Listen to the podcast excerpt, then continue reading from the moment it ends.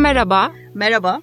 Bugün yine bomba gibi bir konuğumuz var. Artık siz düşünün gerisini. Durduk durduk ya öyle büyük konuklar geliyor ki. Yani bir liste zaten biliyorsunuz geçen hafta Saadettin Bey'le başladık. Şu anda da Türkiye'nin en önemli markalarından bir tanesinin değil mi? Pazarlama evet. yöneticisi. Aslında tam title'ı da belki söylemek isteyebiliriz. İsmi söylemeden önce nasıl uzatıyorum Acun gibi. Kutudan ne çıkacak şu anda? Gidiyoruz. Şu anda acil bir reklama gitmemiz lazım. Peki. Ee, Opet'ten Murat Zengin bizimle birlikte. Hoş geldin Murat. Hoş, Hoş geldin. bulduk Elif. Resmi Hoş geldin Elif. evet. Resmi title'ını senden alalım mı? Resmi title'ım pazarlamadan sorumlu genel müdür yardımcısı. Evet pazarlamadan sorumlu genel müdür yardımcısı Murat Zengin bizimle.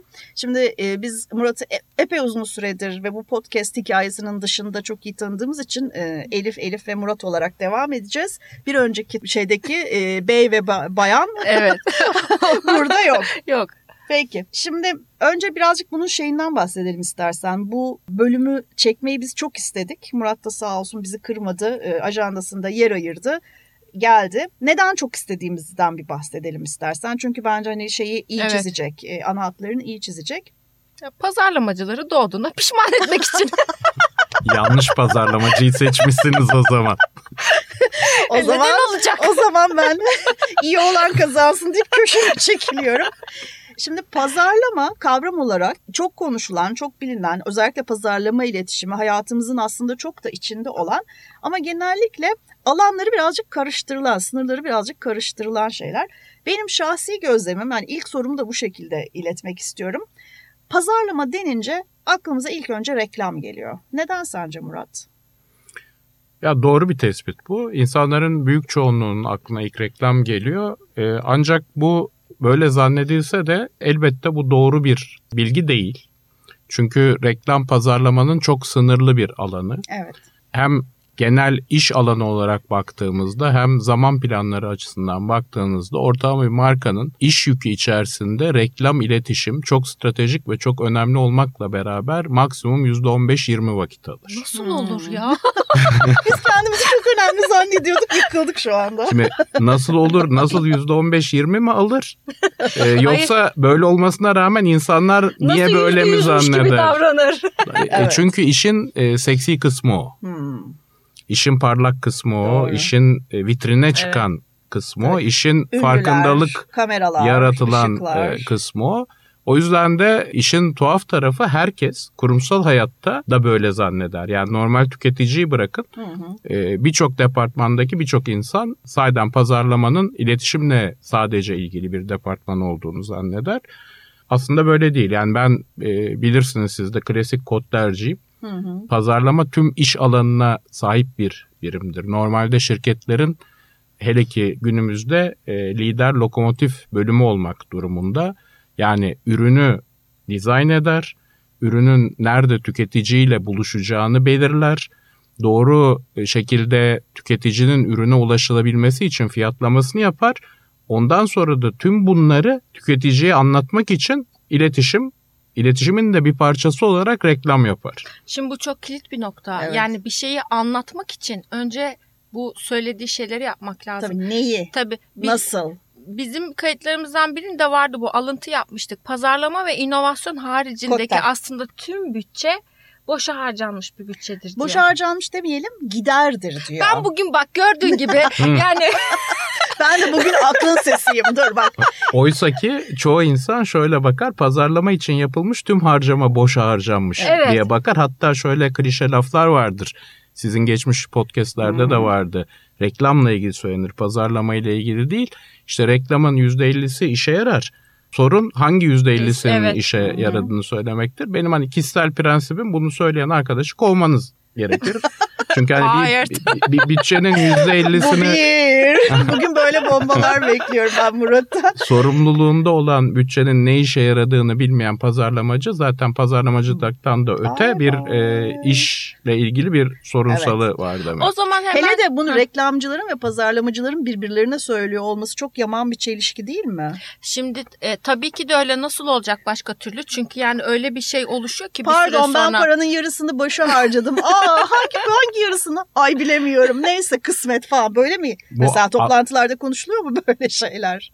E, benim olduklarım da konuşulmuyor ama genel olarak olur. bunun şakasını yapan insanlar var. Bu Hı-hı. zaten sektörün pazarlama Hı-hı. sektörünün de onun iş verdiği iletişim reklam sektörlerinin de ana problem noktalarından birini Biri. oluşturuyor. Kendi yaptığınız işi anlatamaz hale geliyorsunuz. E, hale geliyorsunuz ki komodite haline tabii, getiriyorsunuz. Aslında pazarlama çok net söyleyeyim çok basit bir iştir. Hı hı. Ben ortalama zekada bir insana 20 dakikada pazarlama nedir anlatırım. Süren ama başladı.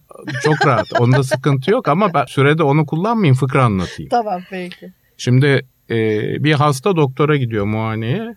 İşte doktor alıyor karşısına. İşte boğazınız ağrıyor mu? İşte ses tellerinizde bilmem ne var mı? Üç tane soru soruyor, beş tane soru soruyor. iki tane aspirin yazıyor.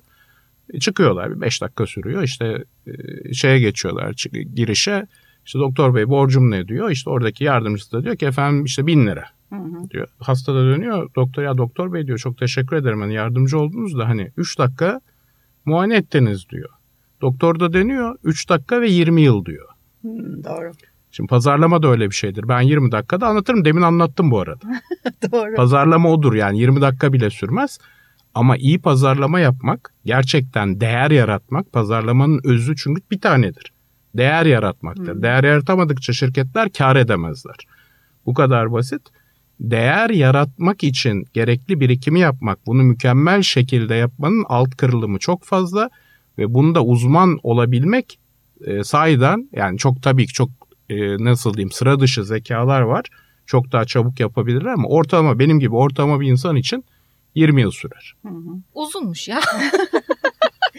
Şimdi aynen Kotler'in sözünü tekrar ediyorum bence arada kaynamasın. Hani pazarlama ve inovasyon asıl İçimde tutamayacağım. Bazıları 20 yıl geçse de yapamıyor. Orası öyle. Yani Orası o öyle. kadar e, enteresan bir şeyle karşılaşıyoruz ki tabii ki hepimiz Türkiye'de çalışıyoruz ve hani yabancılarla da çalıştık ama ağırlıklı olarak kariyerimiz hep Türklerle dolu. Şimdi baktığımız zaman zaten bizim çalışma kültürümüzle de ilgili bence ciddi çok tartışmamız gereken şeyler var. Fakat tanımını ya böyle şey gibi yani aşkın da tanımını bir türlü yapamıyorsun ya Hı-hı. pazarlamanın da tanımını kesinlikle insanları tatmin edemiyoruz. Yani Hı-hı. hani kesin bir şeyi koyulmuyor. Halbuki insanla ürünü ya da hizmeti bir şekilde birleştiren çeşitli bağlar yaratacak değil mi? Onu anlatacağın çeşitli mesajları, hikayeleri oluşturacağın bir şey. Yani o kadar iyi ki kendi kendini satıyor. Anlatmaya gerek yok. Böyle bir sürü argüman var. Ama işte bir de mesela şey çıkıyor. Steve Jobs'ın arkasından hala konuşuyorlar. Adam bir pazarlama dahisiydi diye. Neden? Ya bence bu kısmı böyle çok kısaca geçmeden önce zaten çünkü... podcast pazarlama nedirle çek. Oraya doğru gidiyoruz. Reklama doğru da geçeceğiz ya bir reklam bölümü de konuşacağız. Biz mesela şunu da çok konuştuk. Dinlediğin için biliyorsun. Pazarlamacının çok aslında farklı disiplinlerden beslenen birisi olması lazım. Yani bir pazarlamacının sığ bir hayatı olamaz. Yani işte gittim masaya oturdum. Ya banka memuru gibi yaşayamaz yani. Teknolojiden de bugünün dünyasında anlamalı ve şimdi zaten geleceğiz. Sizi çok ciddi challenge'lar bekliyor. İki yılda bir görev süreniz değişiyor değil mi?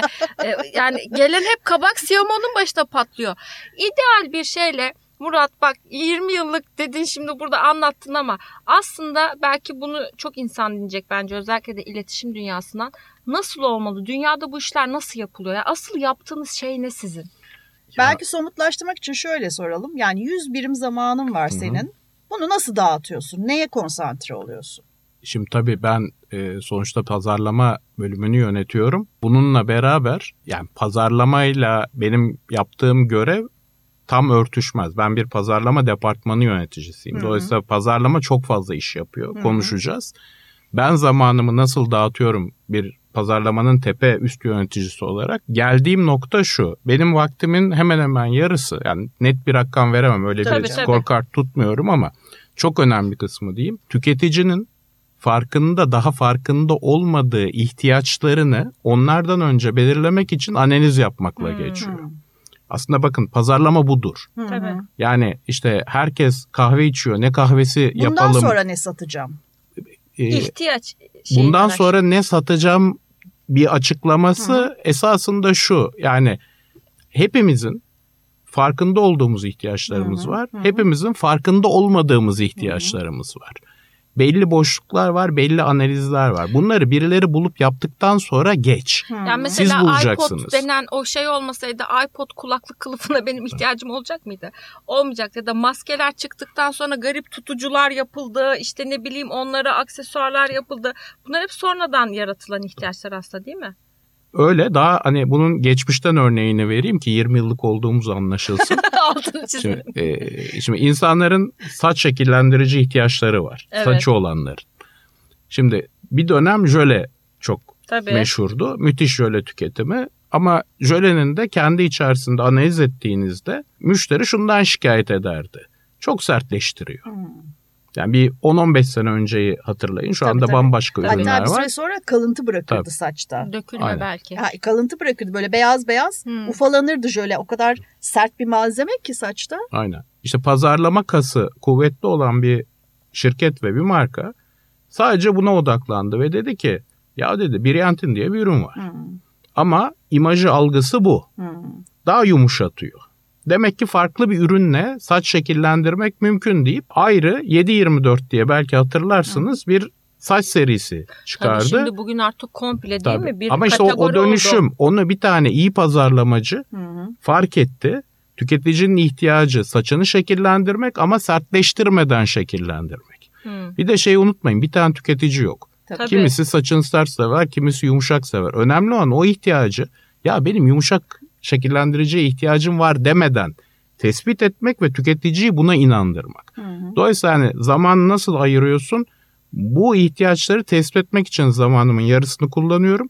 Geriye kalan da kabaca yarısını da bu sistemi dönüştürmek için Nasıl gerekli organizasyonu yapıyorum. Peki bu şeyleri yani araştırmalar mı yapıyorsunuz, gözlemler mi oluyor, size belirli raporlar mı geliyor, datalar mı var? Elif Burada hepsi. Çok pardon çok önemli bir şey söylüyorsun aslında.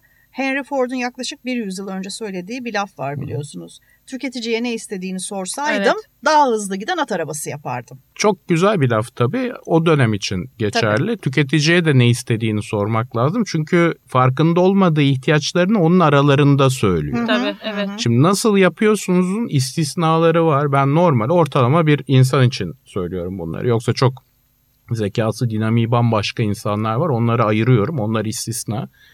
Şimdi bir kere e, hiçbir şey kolay değil. Pazarlama çok ciddi bir disiplin. Sahiden lider ve lokomotif bir disiplin bütün iş hayatı için.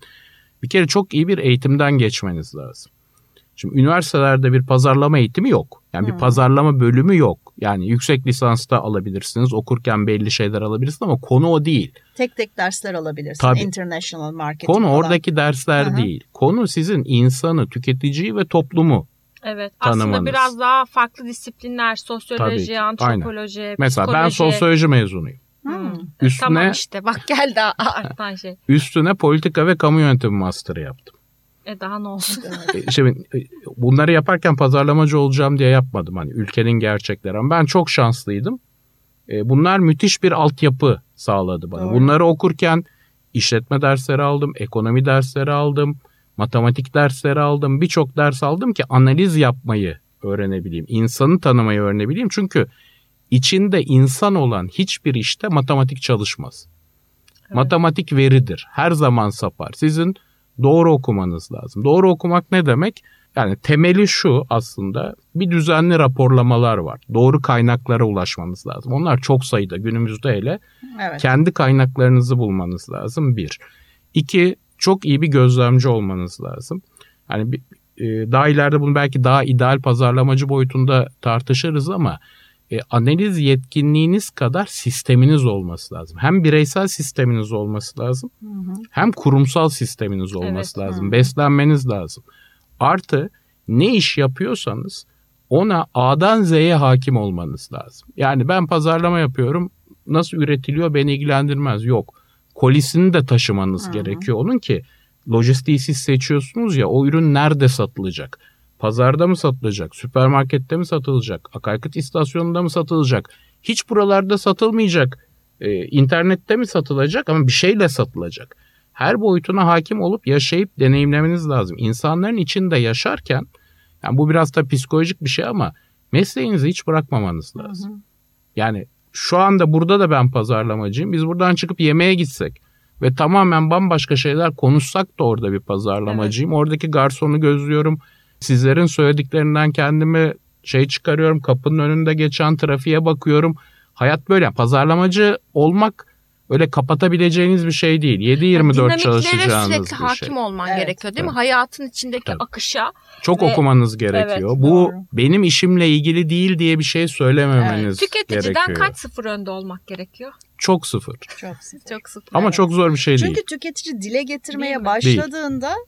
aslında zaten artık biliyor. Senin o ürünü sunabilecek seviyeye gelmiş olman gerekiyor. Yani o ana kadar ki işte araştırma, ARGE, üretim, distribüsyon gibi bütün şeyleri geçip Tabii. senin sunabiliyor Tabii. noktaya gel- gelmiş olman gerek gerekiyor ki tüketici ihtiyacıyla, talebiyle ürün ya da hizmet neyse Tabii. buluşsun. Ya mesela benim şöyle bir şeyim oluyor, gözlemim oluyor. Eğer bir ürün e, bu şeylere geldiyse indirimli marketlere geldiyse daha ekonomik olan marketler var ya hı hı. oraya geldiyse diyorum ki ha tamam bu ürün artık insanların hayatında bir komodite olma yoluna gidiyor. Mesela işte filtre kahve görüyorum hı hı. şeyde. Hı. E, Doğru. Burada marka ismi veriliyor mu Elif'ciğim? Veriliyor canım. Sonra ben arkadan faturasını gönderiyorum markaya. Aynı, Yeni moda öyle biliyorsun. Çok hoşmuş. KDV'si içinde mi? Mesela bile BİM'de var. bakıyorum filtre kahve. O zaman diyorum ki demek ki yani bizde Türk kahvesi çok yaygın bir şeydi ama filtre kahve herkes bilmezdi. O zaman bu buraya gelmiş. Hmm. O mesela geç bir gözlem artık. Çünkü sen öncesinde bu yani biz mesela kahveyle ilgili bir araştırma yaptık. Altından neler neler çıktı yani ne ihtiyaçlar çıktı. Meğer işte o sohbet bahane kahve şahane var ya hı hı. daha onun gibi bir sürü laf söylenirmiş ülkemizde. Şimdi me- peki bu şeyin içerisinde strateji nasıl bir yer kaplıyor? Şimdi strateji tabii... Bir kere belirliyorsunuz ondan sonra uyguluyor musunuz yoksa nasıl oluyor? Ya her şey dinamik.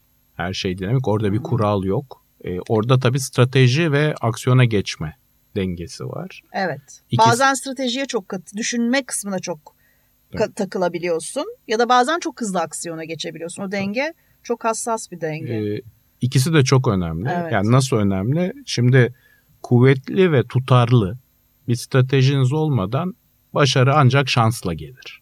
Yani stratejisi hmm. olmayan başarılı işler var. Bu hmm. genel pazarlama dünyasında da var. Alt segmenti iletişimde de var. Yok değil.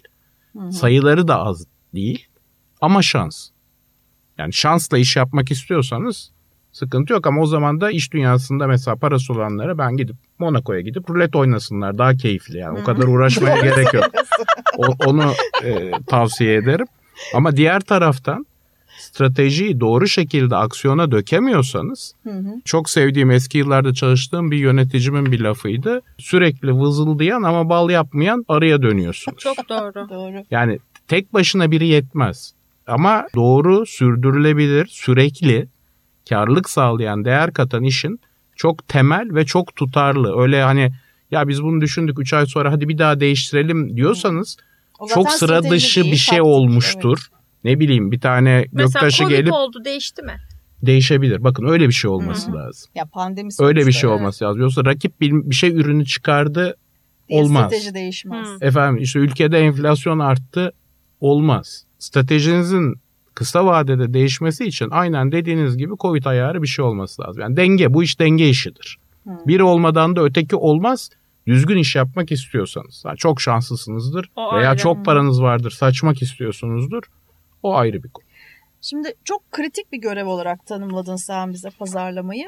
Ama tüm raporlar da bunu gösteriyor. Gözlem de onu söylüyor. Şey, şirketlerdeki en kısa ömürlü tepe yöneticisi görevi de pazarlama yöneticisine ait, CMO'lara ait. CFO'ların mesela çok yüksek, CEO'ların ki her şeyden sorumlu eli taşın altındaki adam olması gerekiyor. Gayet uzun 4-5 yıllar konuşuluyor. CMO'ya geldiğin zaman ortalamalar 4'ün altına düşüyor. Hele de alışveriş döngüsü kısa yani hızlı pazarlanan ürünlerde falan 2 yıllardan falan bahsediliyor. Evet. Sence bunun sebebi ne? Yani niye bu kadar kritik aslında tüm elemanları bir arada tutan, bir dengede tutan bu pozisyon bu kadar kısa ömürlü global olarak da bir şeyden bahsediyorum burada. Tabii. Hiç ne Türkiye'ye ne belli şirkete özgü. Globalde bu kadar hızlı değişmesinin sebebi ne sence? Elif bu eski bir bilgi. Peki. Yani çok güncel değil ama ne kadar eski. Hmm. 10 yıllık bir bilgiden bahsetmiyorum. Yok. Son bir iki senede ciddi şekilde Çünkü kırılan. Çünkü bendeki rakam 20. 20-20'nin rakamı. Doğru. Bu demek ki araştırma 2019'da yapılmış. Doğrudur. Kırılan bir bilgi. Şimdi e, bunun çok sebebi var. Doğru bir bilgi değil demiyorum Hı-hı. ama Hı-hı. eski bir bilgi ama diyorum. Ama uzuyor diyorsun şu anda. E, uzuyor biraz şöyle bir tane şirket yok çok şirket var. Hı-hı. Ve çok şirketlerin de yaşam fazlarında çok evre var. Bu şu tür şirketlerin davranış biçimi ağırlıklı. Çok olgunlaşmamış. Dönemin gerekliliklerini kaçırmış. Yetki ve sorumlulukları belirleyememiş hı hı. E, şirketinin içerisinde. Teknolojik gelişimi kaçırmış. İşin merkezinde tüketici olduğunun farkında değil. O üretiyor hı. diye veya çok iyi satış kadroları var diye veya parası var, finansal gücü var diye başarılı olacağını düşünen. Hı hı. İşin tüketicinin den o merkezden başladığının farkında olmayan şirketlerin bir dönem esen rüzgarlara göre hareket çıktısının hmm. sonucu. E, pazarlama yapısı gereği çok challenge edilir. Hmm. Çünkü herkes pazarlama bildiğini varsayar. Çok doğal bir tepki bu. Ben çok alıştım artık 20 yıl sonra. Hala sinirleniyorum ama... ama sana öğretiyorlar mesela değil mi? Öyle yapılıyor ya falan. Bana diye. öğretsinler. Ben öğrenmeye çok açık bir insanım da. E, yani bir, bir sektöre... Kimin öğretiyor? Sek, sektöre öğretiliyor. Yani ortak yapılabilir bir iş hı hı. gibi görünüyor e, ya pazarlama. Ya da yeri çok kolay doldurulabilir, çok hızlı değiştirilebilir bir şey olarak gözüküyor. E, tabii şimdi ne yaptığınızın şirket o olgunlukta değilse öyle oluyor. Ama mesela olgun pazarlamasıyla fark yaratmış ki dünyanın en büyük şirketlerini sayarsanız hı. hepsi böyledir. Hı. O şirketlere bakarsanız o şirketlerde CMO'lar bir koşulda değişir. CEO olurlar. Hmm. Bir de bazı teknoloji şirketlere Onunla ilgili ne düşünüyorsun bilmiyorum. Son yıllarda mesela Uber'de de vardı o. Onlar bir dönem dediler ki pazarlama departmanı yapmayacağız. Hatırlıyor hmm. musun onu? CMO'ları İçeriye olmadı. Şey evet. Yayıyoruz. Aynen. Sonra şimdi güzel güzel geri gelip hı ya hata ettik. Bunu sadece teknoloji şirketleri yapmıyor. Dünyanın en büyük içecek şirketi yaptı. Mesela CMO'luk pozisyonunu kaldırdı. Chief Growth Officer Hı-hı. koydu ki işin yapısına tezat yani Hı-hı büyüme kısa dönemli bir stratejidir. Pazarlama kısa, orta ve uzun dönemi düşürür. Yaptılar.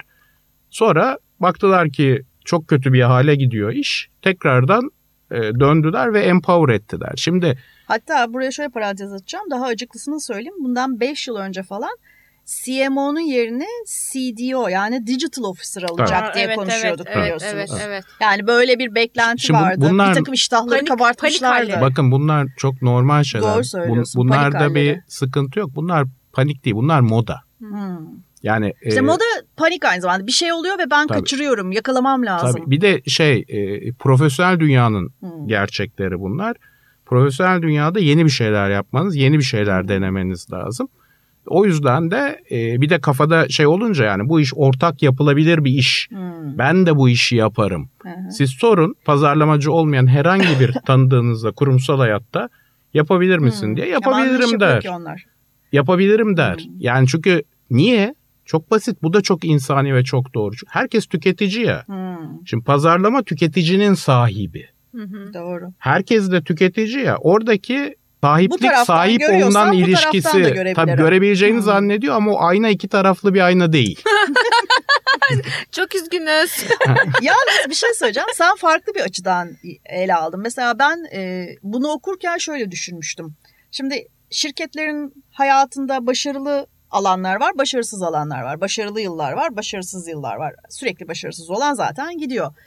Ben CMO'nun daha kolay bileti kesilebilir bir pozisyon olduğu gibi bir şekilde okuyorum bu datayı. Yani ya. böyle pek çok kişinin sahiplenebileceği ya da pek çok kişiye atfedilebilecek hatalarda en kolay CMO gidiyor da zaten Yok. geri kalanlara da bir gözdağı oluyor gibi mi biraz? Yok onun sebebi şu. Şimdi pazarlama yatırım yapan hmm. departmandır. Hmm. Zaten terminolojiden şirketin olgunluk sevi- seviyesini anlarsınız pazarlama yatırımına harcama Diyorsa, diyen şirket koşarak uzaklaş. yani maaşa bakar da. yani so şakası şakası bir tarafa başka bir kafa yapısındadır.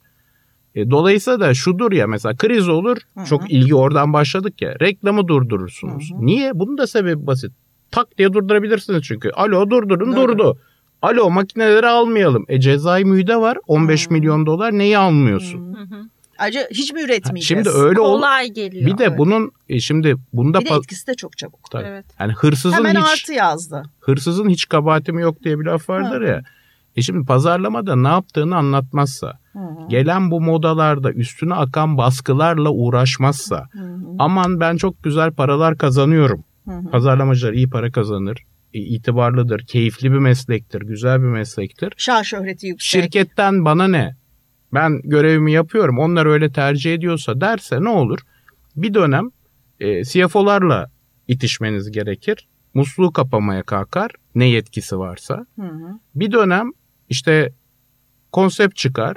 Chief işte Digital Officer alt birim hı. onun üstüne konumlandırılmaya çalışılır moda diye. E bir dönem başka şeyle olur ama pazarlamacı kendi işinin değerini şirket bazında ve genelde ortaya koyamazsa e zaten siz o pozisyonu hak etmiyorsunuz demektir. Yani Dolayısıyla pazarlamacılar önce mesleklerinin ha, hakkını verecek. Hakkını veren hmm. pazarlamacıyı da o koltuktan ancak hesap kitap bilmeyen kaldırır. Şimdi evet, bu yıl sonunda e, şöyle bir şey var ya yıl sonu raporlarında pazarlama departmanı sürekli onların sunumları çok büyük olur. Şunu da yaptık, bu iletişimi de yaptık, şurada şunu da yaptık, burada bunu. O kadar çok şey yapmıştır ki ve ben her seferinde şunu düşünürüm. Gerekli olduğunu ispatlamaya bu kadar çalışan başka departman görmedim. Çünkü çok e, güzel bakış para çünkü sürekli para harcıyor gibi bakılıyor ya onlara. Şimdi mesela sen reklam yaptın, medya satın alma yaptın, şunu yaptın, bunu yaptın. Milyonlar gitti. E ne oldu? Ertesi sabah satış patlaması yaşamadın. e, çünkü bak ticari açıdan baktığında iş insanlarının kafası sadece buna ben ne kadar harcayacağım benim cebime ne kadar girecek. Bu denkleme bakıyor. Ama pazarlama dediğim şey biraz daha algılarla ve değer yaratmakla ilgili olduğu için bir inşa sürecine giriyorsun. Sen orada bir ilişki yapılandırıyorsun. O yüzden bence yatırım diyor aslında buna. Yani sadece para yatırmıyor, zamanını da yatırıyor, enerjisini de yatırıyor değil mi? Aynen öyle. Bakın hepimizin de alışkanlığı. Başa dönüyoruz. Yatırımdan da aklınıza hep sizin iletişim yatırımı geliyor. Hmm. Pazarlama makine aldırır. Tabii tabii yeni ürün Pazarlama üre, ürünü tarif eder. Benim böyle bir ürüne ihtiyacım var tarif eder. Arge o ürünü geliştirir. Pazarlama teste sokup kendi analizini de beğenmezse de çöp olur.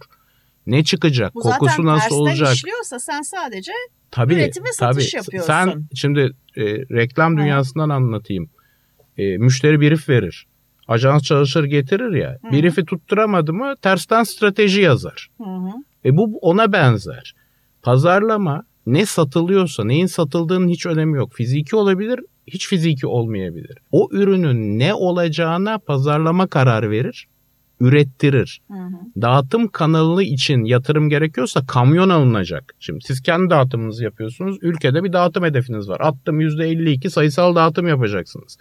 Nasıl yapılacağını, bayilik sistemiyle mi yapılacak, key accountlarla mı çalışacaksınız, kendiniz mi şey yapacaksınız, seçtiği kanala göre o belirler. 10 tane mi kamyona ihtiyaç var? 50 tane mi kamyona ihtiyaç var? O karar sonrasında çıkar. Hı hı. Fiyatı pazarlama belirler. Niye belirler? Maliyet 30 lira. Ben bunu 50 liraya satayım. Yüzde şu kadar değil. Karlık hesabı da vardır. Tabii karlıktan da sorumludur ama şudur. Rakibi kim? Hı-hı. Rakibi hangi Nereye fiyattan alıyor? Ben kime satıyorum? Bu Elif'e mi satıyorum? Bu Elif'e mi satıyorum? Bu Elif 5 lira verir, o Elif, Elif 3 lira verir. Elif'e vermem. Necati'ye satarım, 15 liraya satarım. Kimi konumluyorum? Buna nasıl anlatacağım? Bu kararların hepsi A'dan Z'ye pazarlama kararıdır. Vallahi ben böyle bir pazarlamacı görmedim. Çok ne yalan var. söyleyeyim. Çok var. Getirdik işte. Hayır yani şey için Hı-hı. söylemiyorum. O anlattıkları zaten hani çok farklı bir bakış açısı olduğu için hem bizim gözümüzde bir başka yerde hem de e, sektöre kattıkları da çok tartışılacak gibi değil bence. Tabii, Daha tabii. önce de Türkiye'nin lider markalarında yani Öyle bakıyorsun mesela işte de marka verebiliyor muyuz ya Tabii rahat veriyoruz. rahat? Daha öncesini yani? şey yapabilir miyiz? Murat için sakıncası varsa söyler Yok Çok nostaljik ben bir şey. gurur duyarım Uludağ çalıştığım şirketlerle. Markası. Ben Uludağ, şöyle söyleyeyim. Ülker, Tabii. ev yap. Tabii Bunlar çok şöyle ben hep ev yapta Türkiye'nin en iyi pazarlamacılarından biri olduğunu düşündüğüm şeyle çalışmıştı rahmetli. Neydi? Neydi? Ahmet Bey'le. Ahmet Bey'le. Ahmet Durul. Ahmet Durul. Allah rahmet eylesin. Evet. Çok çok çok ben iyi çok, bir insandı. Çok ben sayeden çok şanslı bir e, pazarlamacıyım birkaç açıdan. Ev yaptan öncesini bu arada ben bilmiyorum. Ev yap, ev yapla başladım ev ben. Evet. Tabii. Ben tüm şimdi ben şanslıyım. yani eğitimimden şanslıyım bir de işimi çok severek yapıyorum. Hı. Ben işte bu yıl galiba 25. yıl meslekte resmi olarak bir gün işe niye gidiyorum diye gitmedim.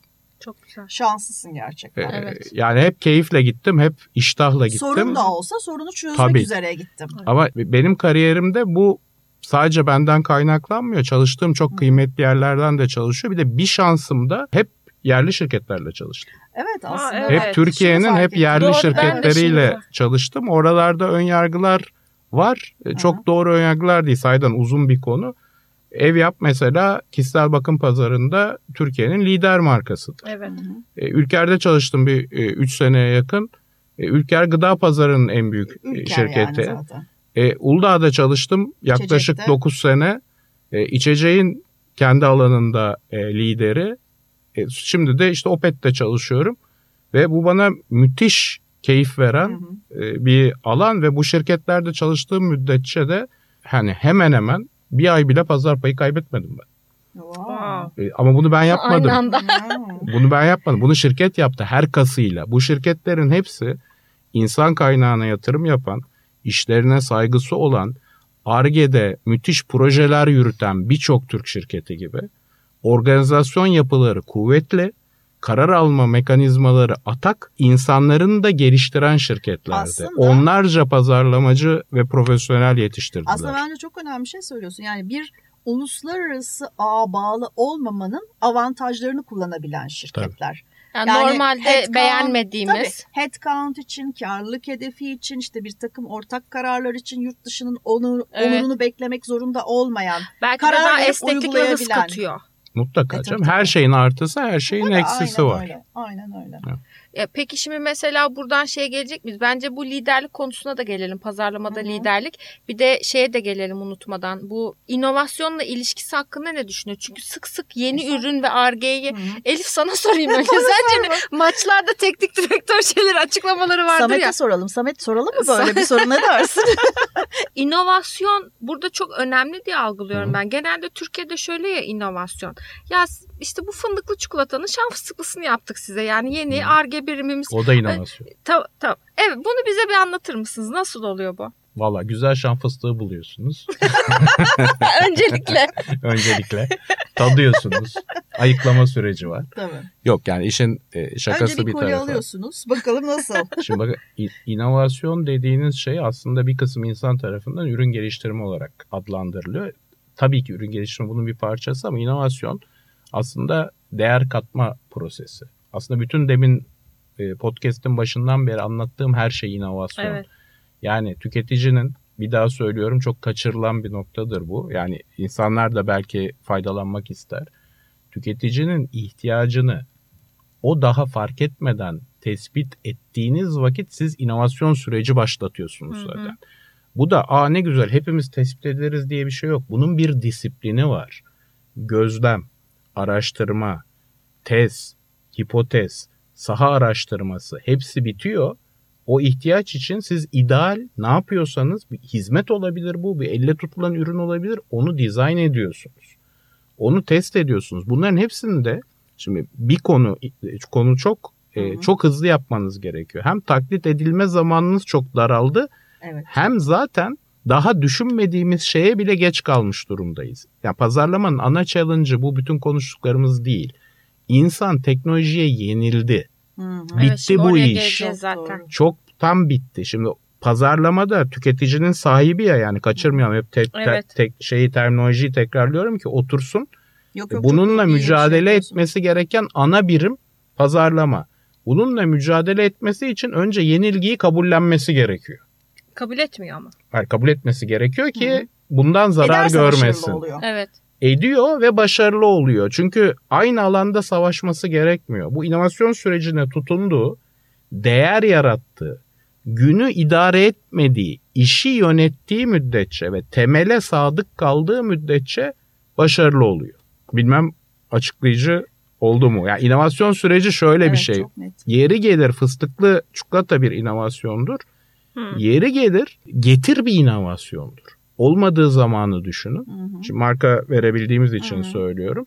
Şimdi ilk çıktığında da her şeyde olduğu gibi insanlar ya ne gerek ne var gerek kardeşim var? giderim Şurası alırım bakkal. dedi. Evet. getir getirliğini veya o sektör sektör önemini Covid'le ortaya koymadı. Karışma olmasın yani Covid oldu da öyle oldu değil. O hızlandırıcı oldu. Bir tüketici ihtiyacını nedir? Tüketici mesela hepimiz tembeliz. Hı. Ya istemiyoruz. Bizim ya yerimize biri taşısın istiyoruz. Oluyor, ben mi? mesela çok daireli bir apartmanda oturuyorum. Ben size söyleyeyim. En yoğun kurye gelen, şimdi evimde ön cepheye bakıyor ve görüyorum gelen kuryeleri. En yoğun kurye gelen saatler cumartesi ve pazar sabahları.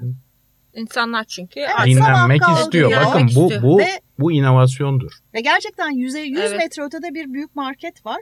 Oraya gitmek istemiyor evet. adam. Kucağına gelsin istiyor kahvaltısı. Bir de böyle garip garip şeyler değil mi? Kangal sucuk. Ondan sonra tekli şeyler. Yumurta bitmiş. Ya işte her şey kucağına gelsin istiyor. Yani evinden çıkıp pijamalarını çıkarıp ya dişini as- fırçalamak istemiyor o saatte. Aslında şöyle bir şey oluyor bu tarz şeylerde. Çok basit olan yani belki o tüketicinin bile farkında olmadığı ihtiyaçları keşfederken biri size anlatıyorsa test etmek için şöyle bir soru olabilir mi? Ya buna ne gerek var? Çok saçma bir şey bu. Ya bu o kadar basit olup herkesin gözünün önünde olup hmm. ama görmediği şeyler. Şimdi bu fikri yapmak isteyen benim arkadaşlarım vardı reklamcı arkadaşlarım işte bir yemekte anlattılar falan. Herkes birbirine bin türlü bahane ama depo ne olacak ama kaç tane Refleks ürün koyabileceksin olur. oraya. Hayır demek. İşte evet. mesela diyelim ki Nescafe istedi onu mu depolayacaksın şu mu olacak bu mu olacak. Çocuk zaten daha başta dedi ki ya ben bu depo maliyetleriyle ve orada bulundurmam gereken ürün kategorisiyle başa çıkamam dedi. Hı-hı. Ve Amazon onu muyum ben daha masada gitti. öldü yani o fikir anlatabildim mi? İşte birileri de ölmesini kabul etmemiş evet. yapmış fikirleri. Evet. Bakın çok çok basit bir şey söyleyeyim ben size ya. Yani limonata. Yani ben yapmadım. Hı hı. Sevgili Uludağ içeceğin ürünü. bir ürünü. Ben sadece gelişmesine orada olduğum dönemde katkı sağladım. Şimdi limonata. Limonu sıkıyorsunuz. Şekerli su koyuyorsunuz. içine biraz da şeker koyuyorsunuz. Evet. Herkes evinde yapabilir. Ayran. Eğer evet. o eğer o dönem Uludağ içeceğin yöneticileri birileri demiştir illaki. Ya kardeşim yani bu kadar kim basit para kim para verir? Evet. Yani evde limon mu yok, su mu yok? E, yani e, bugün Uludağ limonata gerçeği var. Yani Türkiye içecek tarihinin en başarılı içecek lansmanı. Kolonya, Duru Kolonya. Hı hı. Duru Kolonya'yı spreyli bugün fıs fıs diye adlandırılan evet. halk dilindeki ilk fıs fıs spreyi Duru zamanında ev yap lanse etti. Hı hı. E, kim Bence bu parayı verir? Hı. E, işte piyasanın işte evet, halini görüyorsunuz. Ama canım. bunlar şöyle olmuyor. Ama Covid'den ya önce fikri, oldu o iş. Fikrim geldi diye olmuyor. Hı hı. Gözlem, araştırma, analiz, hı hı. tez. Birazcık da pazarı da okuyabilmek lazım e, değil mi? Yani sadece Elbette tüketiciyi canım. değil. Yani evet. bunların gelen bize belirli yerleri var. İç, içgörü de sadece tüketiciden gelecek bir şey değil.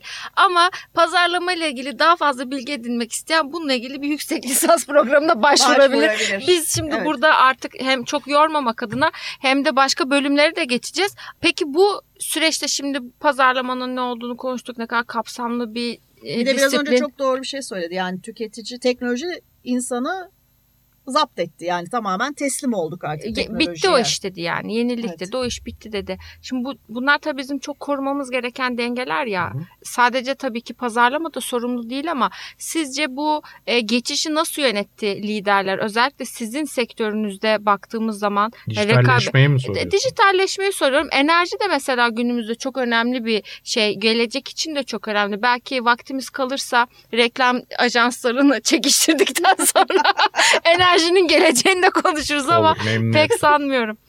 Şimdi, iyi yönetebildiler mi? Yani iyi yöneten var, yönetemeyen var. Zaten genelde iyi oranı azdır. Yani bir ortalama bir yönetim vardır. Orası kalındır. Kötü yönetenler vardır. Bir de iyi yöneten bir azınlık vardır. İnsanlar da firmalar da o iyi yönetenleri kopyalamaya çalışır ama çok geçtir. Şimdi dijitalleşmeden ne anlıyoruz? Bir ona bakmak lazım. Yıllarla dijitalleşme teknoloji kullanımıyla kağıt kullanımının azaltılması olarak verimlilik gibi anlaşıldı. Bunun yine hep konu oraya dönüyor. İletişim Hı. ayağında da işte komikli videolar yapalım. Hı. Marka ruhuna hiç uymayan. Viralimiz yani olsun. Do- dokunmamanız olsun. gereken, marka vaatlerinizle dalga geçtiğiniz işler yapmak dijital iletişim olarak. O kadar güzel bir şey söylüyorsun. Görüldü. Gerçekten bazen böyle bakıp dedin mi bunu? Oluyor musunuz Tabii. siz de videoları izlerken? E çünkü işte awareness yani evet. farkındalık, Hı. meşhur olma isteği pazarlamacılarda da var. Onu Doğru. bacağınıza iki tane insülin iğnesi yapmadan durduramıyorsunuz. Pazarlamacılar da insan çünkü. Şek- şekeri indirmek lazım. Ben meşhur olayım, konuşulsun. Bakın orada çok e...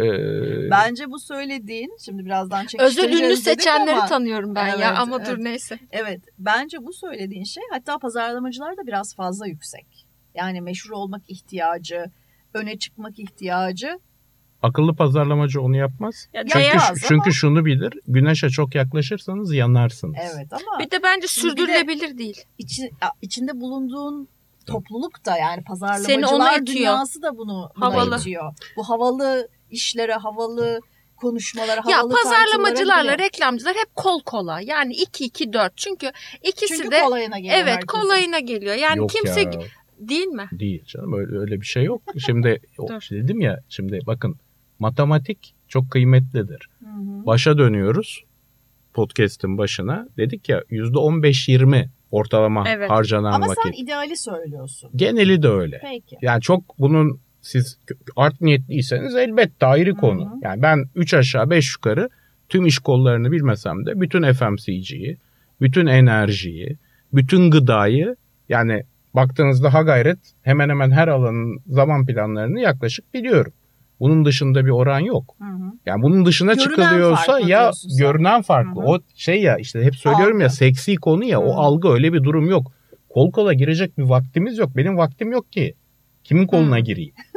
Kolum boş değil. Sürekli yakalayan koluma sarılıyor. Vaktin olduğunda kimin koluna giriyorsun? Tabii. Heh, konu bu. Şimdi e, işte dediğimi yapıyorum orada da. Yani işi öyle yönetmek gerekiyor. Şimdi dijitalleşmeye döndüğümüzde şimdi işin her şeyin ilk noktasını kaçırıyoruz biz. Strateji bazı. Evet. Şimdi burada çok güzel bir laf var. Müthiş iyi anlatıyor bence. Ee, Benham Tabrizi diye Harvard Business e, Review'da da yazan Harvard'ın da e, hocalarından birinin e, çok güzel bir lafı var. Yani İngilizce söyleyeceğim. Alışkın ee, bize Yok ben, ben alışkın değilim ve ben de hiç hoşlanmam. Peki. Ee, çevir için hazırlan. Tabii. Digital Business Transformation is not a digital transformation. It is a business transformation yes. diyor. Yani özetle... Dijital dönüşüm için dijitalinizi değil işinizi dönüştürmeniz Aynen. gerekir diyor. Şimdi bu tanımı koymadığınız vakit Hı-hı. iş kopuyor. Şimdi bu tanımı koydunuz. Diyelim koymayı başardınız. E, başarana kadar 10 yıl geçti. 10 yıl kaybettik. Bizim teknolojiye yenilmemizin ana sebebi 10 yıl kaybetmemiz. Niye kaybettik? Şimdi F1'den anlatayım. Hadi. Örnek en vereyim. en sevdiğimiz konu. Ben de çok severim evet. biliyorsun.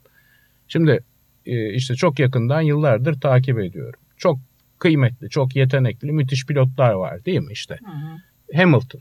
Hı hı. O devasa makinayı kullanıyor. Evet. Birileri de o makinayı yapıyor. Hı hı. Motorunu üretiyor.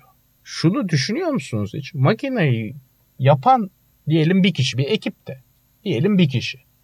Bir kişi oturmuş hı yarışıyor aynı zamanda pilot olarak. Hı. Mümkün mü? Değil. Tamam. Mercedes'in baş mühendisinin ismini biliyor musunuz? Düşünsem bulurum. Tamam sen Hayır. çok uzman takip Hayır. ettiğin için bunu. Yok bilmiyorum. Lewis Hamilton'ın ismini kaç kişi bilmiyor? Çok az insan. Tamam. Hem Peki. sporla ilgilenmiyor olması O motor lazım. nasıl dizayn ediliyor? Lewis diyor ki ben frene e, viraja girerken geç fren yaparım. Düzlüklerde şöyle bir ivmelenmeye ihtiyacım var. Aracın arkasının şu açıyla savrulmasını istiyorum gibi brief Kişiye veriyor. özel. Ve o, işin de başında oturuyor. Hı-hı. Nasıl yapılacağına karar veriyor. Mühendisler de üretiyorlar. Şimdi ne anlattın Murat? Ne anlattın Murat? Digital Business Transformation dediğimiz Aha. konu iş dönüşümü ya. Aha. Nasıl Mercedes arabayı mühendise kullandırtmıyorsa siz de dijital dönüşümünüzü mühendise emanet edemezsiniz. Ya. IT bölümlerinizi bununla ilgili siz yetkilendirir, sorumluluk verirseniz IT bölümleriniz şahane motorlar üretir. Çünkü işlerini çok iyi biliyorlardır. En verimli, en etkin, en teknolojik motor yaparlar. İlk virajda duvara vurursunuz. Çok güzel bir e, benzetme evet. oldu. Birçok insan bence anlamayacak. Yok bence çok çok net Yani bu e, bu söylediği şey o kadar önemli ve o kadar değerli bir şey ki biz de podcast'te bunların altın çizmeye çalışıyoruz. Fakat hani e, benim artık içinde olmadığım bir sektör. Sen de hani bu işin evet pazarlamada özellikle F1 ile de çok ilgilisin. Evet. Bunlarla da ilgili evet. çok çalışıyorsun ama e, biz 3 yıl önce 4 yıl önce dedik ki ya siz artık iletişimle birçok şeyi çözemezsiniz. Yani sizin geriye dönüp iş modellerine bakmanız lazım. Yani dünyada farklı bir noktaya doğru gidiyoruz.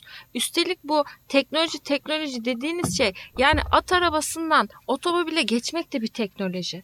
Fakat 90'lı yıllardan sonra dijitalle çok örtüşmesiyle birlikte bence insanlar teknolojiyi de yanlış anladılar. Ve kayıplarımız da zaten orada başlıyor. Bir şeyi yanlış tanımlamak Ondan sonra Tabii. da yanlış kaynamasına izin vermek. Türkiye'deki birçok ekosistem de bence şu anda mesela girişimcilikte de yaptığımız şey aynı şey. Hmm. Onu konuşmaya vaktimiz olmayacak ama stok yapalım kendimize. Belki bir günde enerji ve girişimcilik konuşuruz. Değil mi? Çünkü o Olur. da çok değerli bir konu. Evet. Bu alanda da senden Arada daha bilgili evet daha konu. bilgili birini bulamayız. Eğer bizle bir daha kayıt yapmak istersen. Tabii Olur, ki. Neyse sen sonunu beklemeden şey yaptın. Şimdi dijitalleşmeye dair şunu da söyleyeyim söyleyeyim. Bunlar şimdi bir tek Türkiye'nin sorunu değil. Değil tabii. Bu tüm dünyada yaşandı. Zaten hmm. Türkiye'nin yaşayıp yaşayıpdığı şeyler Türkiye özel konular değil. Biz değil, öyle doğru, zannediyoruz. Doğru. Tabii. Dünyaya özel konular. E, fakat son yıllarda sayeden çok memnuniyetle söyleyebilirim ki son bir iki senedir. Tabii Covid'in de zorlamasının çok büyük etkisi var. İş doğru yola dönüyor. Hmm. Bizim çok güzel atasözlerimiz var. Ben atasözlerine çok e, meraklı bir Kesinlikle. insanım su akar yolunu bulur evet, doğru. E, demiş büyüklerimiz. İş birimleri, işi yapan, tüketicinin sahibi olan birimler işi yönetmediği müddetçe siz dijitalleşebilirsiniz ama işinizi dijital olarak dönüştüremezsiniz. Ya o bir bakış açısı. Yani Hı-hı. öyle bakıyor olman lazım. Sen satın alma yapsan ne olur? Sen danışmanlık şirketlerine milyon dolarlar versen ne olur? Sen işin özünü anlamadıktan sonra Hı-hı. öyle değil mi? Şimdi bu dijital konusu biraz daha soyut bir konu. Normal pazarda bir ürünü satmanla işte ne bileyim markette bir gofret satıyorsun. Oradaki dinamik ve rekabetle atıyorum bir e-ticaret kanalı yılında milyonlarca ürünün arasında bir şey rekabet etmek ya da onu büyütmeye çalışmak, orada bir algı çalışması yapmak bunların dinamikleri de birbirinden çok farklı. Zamanı geldiğinde bence yolları ayırmayı bilmiyoruz. Yani herkesin bir uzmanlık alanı olmalı. Çok fazla uzman da yetiştiremiyoruz biz bu ülkede. Şimdi öyle insanlar var ki sen karşılaşıyor musun bilmiyorum ama tek filozof yazıyor title'ına. Tek futurist yazıyor mesela. Şimdi bakıyorsun hani sana ben ne? de kendimi egolu zannederdim. ya tek Oo, neler var tek filozof nedir yani? Teknoloji filozofu olmuş tamam mı? Hani ne ara olmuş ve bununla ilgili hiçbir eğitim yok. Yani ne felsefe ne filozofi hiçbir şey. ama ben bu konuda Elif. O zaman tamam. Tamam. Bence o zaman hani olabilir. Düşünüyorsan olabilir. Evet. Yani bu, bu bütün bunlara nasıl bakıyorsun? Herkes kendine hemen bir title koyuyor ya. Mesela hiç endişelendin mi bu dijital dönüşüm döneminde? Ya çok başka bir dünya yükseliyor. Acaba bu 4P'nin sonu geldi mi? Ondan o, sonra ne olacak? 7S bile oldu. Ne bir, bir şey oldu. Hiç en ufak endişelenmedim. Yani gerçekten en ufak endişelenmedim. Çünkü gerçekten hayatımda şanslıyım çok iyi ekiplerle çalıştım. Çok donanımlı kadrolarla çalıştım. Çok iyi şirket yapılarında çalıştım. Ee, çok iyi analiz yeteneği olan hmm. organizasyonlarda çalıştım. Şimdi e, insan hayatında da kişisel görüşüm bu. İnsan hayatında da kurumsal hayatta da en önemli kelime hayır diyebilmektir. Çok doğru. Bak. Ve evet. e, modaya iyi analiz edip inanıyorsanız uyun, önde de gidin. Bunda hiçbir sıkıntı yok. Doğrudur bu. Ama birileri söylüyor. Bir yerlerden rüzgar geliyor. O yapıyor ben, ben de yapayım. Ben bunu yap, evet. yapmazsam geri kalırıma giderseniz birinci sorumluluğunuzu yerine getirmemiş olursunuz. Profesyonelin birinci sorumluluğu şirketi nedir? Gerekiyorsa şirketine rağmen o sorumluluğu yerine getirir. E, dolayısıyla hani bu gelişmeler oldu. Hayatta bir sürü şey oldu. Sektörel olarak oldu. Benim kişisel olarak yaşayıp yaşamamam çok önemli değil. Siz işinize hakimseniz. Korkmaya gerek yok. Ya zaten korku diye bir şey yok. İşinizi yapıyorsunuz, doğru şekilde faydalanıyorsunuz ve ben e, dijitalden başladığımız için söylüyorum her türlü gelişmede 10 yıl sonra çok doğru hem yönetsel olarak hem içerik olarak çok doğru bir yere geliyoruz. Çok basit bir temeli var bunun da. Yani biraz arabesk olacak ama hayat affetmiyor. Ya çok güzel. Yani siz kendinizi affedebilirsiniz, şirketiniz affedebilir. Bir sürü şey olabilir. O da çok büyük bir özelliktir affetmek. insanı da çok mutlu kılar. Ama hayat affetmiyor. Doğru. Siz, biz, biz, biz nasıl bireysel profesyonel olarak öğreniyorsak şirket de öğreniyor. Kimi kimden bekleyecek, nasıl olacak. E, hata yaparak öğreniyorsunuz. Mühim olan hatayı tekrarlamamak. Doğru. E, evet onu bir kazanca çevirmek değil mi? Hı-hı. Buradan peki o zaman şeye geçelim mi? Çok beklenen herkesin eminim bütün kayıt boyunca reklam bölümüne. Evet e, şimdi zaten aslına bakarsan tam da oraya geldik. Biz Elif'le bakalım Murat bize katılacak mı? Sık sık aramızda hem kişisel konuşmalarımızda hem de podcast içeriklerimizde e, adını tam böyle koymasak bile e, pazarlama iletişimindeki iş ortakları genel tanımıyla ajanslar diyelim onlara. Evet. Ama da kastettiğimiz şey bu yani tek bir ajans tipini kastetmiyoruz. 20. yüzyılda kaldılar. Bu tüketiciyle, e, pazarlama ekipleriyle, pazarlama yöneticileriyle ve pazarlama süreçleriyle birlikte aynı hızla yenilenmiyorlar gibi bir eleştiri getiriyoruz sık sık. Sen ne düşünüyorsun bu konuda? Şimdi Elif bu bir süreç aslında süreci biraz geriden ele almak lazım ki hı hı. yani neden ilişkisini iyi kurabilelim. Şimdi yanlış kurulmuş bir iş modeli var. Hı. Yani 1900 oraya kadar gitmek tabii, lazım. Or, oraya gitmek lazım. Bugüne etkiliyor. Hı-hı. Şimdi oralar çözülmeden bugünlerin çözülmesi zor. Bunlar konuşması biraz e, sıkıntılı konular olsa da. Yani bu... sıkıntıyı şöyle kaldıralım istersen. Hiçbir özel ajans tipini ya da hiçbir özel ajansı kastetmiyoruz. Çok tabii, genel bir tabii. şeyden yok, bahsediyoruz. Yok. Türkiye'ye özel bir tabii. şeyden bile bahsetmiyoruz bu arada. Bunu... Bu benim sorum da çok global Elbette. bir soru. Bunu analiz etmesi sıkıntılı. Hı, Yoksa birinin hı. özelinde söylemedim. Tamam peki. Şimdi yanlış kurulmuş bir iş modelini sürdürme ısrarı var. Hı hı. Ve bu da mecburen günü kurtarmak çabasında olan yöneticilerin bir nevi tercihi oluyor. Hmm. E bir şey değiştirmediğiniz vakitte sonuçta değişmiyor. değişmiyor. Şimdi ajansların yaptığı işin değeri sürüyor. Tamam. Dolayısıyla 20. yüzyılda kalmaları Kafa. kimse için iyi değil. Tabii. Kaldıklarını da ben şahsen düşünmüyorum. O seviyede değiliz. Ama markalar için de iyi değil. Hı hı. Şimdi ajans marka diye bir şey yok. Bunlar tanımlar. Yani yılbaşı diye de bir şey yok. Doğru. 31 Aralık'la 1 Ocak arasında ne fark var? Kağıt üstündeki rakamlar Marka haricinde. değeri. Milyar dolarlar. ya bana soruyorsanız hiçbir fark yok. Ama marka değeri 31 Ocak bir marka olmuş tamam. yani. O, o tabii ki tabii, o açıdan bakarsanız evet. öyle. Şimdi bir marka ne yaptığını etkin bir şekilde anlatmazsa demin konuştuk ya yani anlattığım şey de biliyorsunuz benim analizim değil Philip Kotler'in analizi. Yani ürün, dağıtım, fiyat, iletişim. Hı hı. Dördüncü P iletişim. Siz bunu yapmazsanız kendi kendinize iş yaparsınız. Evet. Yine başarılı olabilirsiniz. Ama yine aynı tavsiyeyi vereceğim. Monte Carlo'ya gidin. yani iletişim Daha bir... keyifli en azından. Ha, İki güzel insan görürsünüz. İletişim bir yatırımdır, bir harcama değildir. Yüzde on beştir iş içerisindeki payı. Hadi bilemediniz yüzde yirmi, yirmidir ama oksijen gibidir. Almazsanız ölürsünüz. Dolayısıyla ajans markanın bir parçasıdır. Onun işini yapıp yapamaması, ne derece yapıp yapmadığı direkt iş sonucunu etkiler. Dolayısıyla bu kadar e, rahat e, bir şekilde bu sektörü kaderine bırakmamak e, gerektiğini düşünüyorum. Ama bu sıkıntılı iş modeli sürdürüldüğü için. O iş modelini Şimdi, açsana. Ne, nedir asıl sıkıntı iş modelinde? Değer Ajans... belirlemek. Şimdi bakın ben realist bir insanım. Hı hı. Yani ara ara duygularımla hareket ettiğim olur ama hı hı. realist bir insanım. Para olmadan, kaynak olmadan hiçbir şey olmaz. Olmaz. Tabii. Hiçbir şey olmaz. Yani istisnası mutlaka vardır. Ama istisnadır o. Yüzde bir ikiyi geçmez. Ajansların yaşadığı problemin kökeninde yarattıkları değerin karşısını alamamak var. Hmm. Bunun da sebebi geçmişte kurulan değerleme sistemleri. Medyada çıkan iş değeri üstünden bir kendinize değer biçerseniz siz sektörünüzün değerini küçültürsünüz. Bu bugünün hmm. konusu değil. Artık yok. Böyle hmm. bir şey yok. Sonra fiillere geçilir, sonra başka şeylere geçilir ama ondan bahsetmiyorum. değerleme sistemini yarattığınız değeri doğru ölçüp karşıya kabul ettirme üstüne kurabilirseniz hmm.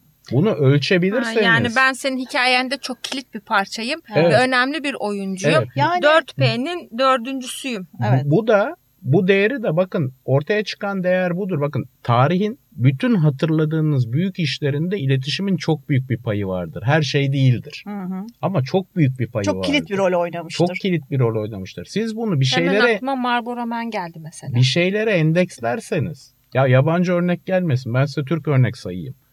Arko her eve lazım. Evet doğru. 4 saniye. 4 saniye ya. Sonra yıllarca birbirimize evet. örnek gösterdik Aynen. onu. Mesela Uludağ gazoz. Gazoz olma efsane ol. Evet hala aklına gelen bir slogan. Kendi işinde işte. Bir sürü örnek var. Şimdi çok çoğaltırım. Yani bizim aslında çok yaratıcı, çok sonuca etkili işlerimiz var. Bizim Türkiye'nin en büyük problemlerinden biri. Sadece sektöre dair söylemiyorum. Ülkeye dair söylüyorum. Değer Konumuz konusu. değil ama kompleksimiz var. Hmm. Biz hep yabancı işleri, yabancı firmaları, yabancı yerleri kendimize bizden üstün görüyoruz. Ya üstün olunan yerde mutlaka vardır, çoktur, az da değildir de konuya öyle başlanmaz. Hmm. Yani Türk iletişim e, alanı, profesyonelliği, oradaki ekosistemin yurt dışından geri kalır bir hali yok. Hepimiz gidiyoruz, bütün yarışmaları yıllarla seyrettik. Ya alan seviyorsanız yok öyle bir şey. Bu sene Avrupa Efes'i jüri üyesiydim. Hı hı. Ve inanın Avrupa adına üzüldüm. Bizi kıskanıyorlar mı? ve, ve ben dalga geçmiyorum. Bizdeki ortalama altı bir ajans orada finale o çıkan işlerden yapmaz. daha iyi işler 50 kere yapar. Özellikle şey konusunda, reklam konusunda ben de bu söylediğine katılıyorum. Yaratıcılık konusunda mı? Bunun neresi neresi yaratıcı dediğim pek çok iş görüyorsun. Evet aynen öyle. Ama tabii şöyle de bir boyutu var bu işin. Şimdi ajans formüllerini, e, genel tanımlarını sürdürmekte zorluk çeken şeyler de var. Alanlar da var, disiplinler de var. Ben genel olarak yani Murat kadar şey bakmıyorum gerçekten. İş ortağı olarak ajanslarda bir sıkıntı olduğunu düşünüyorum. Var mutlaka. İçinde de bulunduğum için bir bölümünün hani medya ajansında, kreatif ajansta baktığım zaman evet bahsettiğim bu değer sistemiyle çok çok alakalı. Ajans kendini bugüne kadar yanlış konumlaya geldiği için o kabuğu değiştirmekte benim çalıştığım şeyde ajansta e, yaklaşık 2-3 yılda bir çalışma sistemi lansmanı yapılırdı. OMD'de çalıştım ben söyleyeyim. Şu andaki durumunu bilmiyorum. Ben bundan yaklaşık 5-6 yıl önceki döneme kadar olan kısmını söylüyorum. 2-3 yılda bir inanılmaz başarılı bir çalışma sistemine geldik. Bundan sonra müşterilerinize şu soruları soracaksınız, bu cevapları alacaksınız. Buradan koyacaksınız, öbür taraftan mükemmel bir medya planı çıkacak diye bize böyle bir de Londra'da, Paris'te, Barcelona'da bizi toplar böyle sunumlar yaparlardı. Hepsi de birbirine benzerdi. İşte aynısının laciverti, aynısının hı hı. bilmem nesi. Ve orada hep konuya şöyle başlanırdı bu sunumu yapmaya.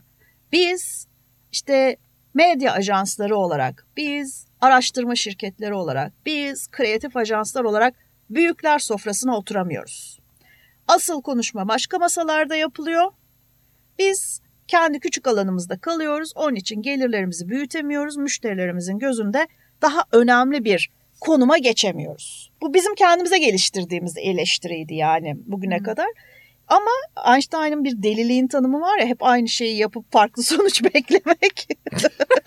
Buradaki bu döngüde bu dediğim gibi 3 yılda bir biz bunu konuşmak için Avrupa'nın güzel bir şehrinde toplanıyoruz ama hep aynı şeyi konuşuyoruz. Ya tutmayan bir şey vardı ama o neydi? Evet. O da diyor ki yanlış iş modeli. Yani evet. E, en başında her şeyi yanlış kurguluyoruz ve kavramları iyi anlamıyoruz. Amaçlarımızı, hedeflerimizi, rolleri iyi belirlemiyoruz. Şimdi ajans kendi kendini mi yönetecek yoksa markanın mı o ajansı yönetmesi lazım? Lazım. Az önce dedi ki işte adam diyor ki dedi ben frene bastığımda şöyle ihtiyacını net anlatmak. Ama bizde bazen öyle briefler veriliyor ki bilmem falancanın bilmem nesini çok beğendim. Ben, benim de reklamımda oynasın. Ben de bunu yapmak istiyorum. Ya sen gene çok spesifik bir şeyden söylüyorsun. Ben Türkiye'nin en büyük şirketlerinden, markalarından birinden söylemeyeceğim kim olduğunu Ama... eleştiri getirdiğim için. Çünkü artık bu insanlar da sistemde değiller.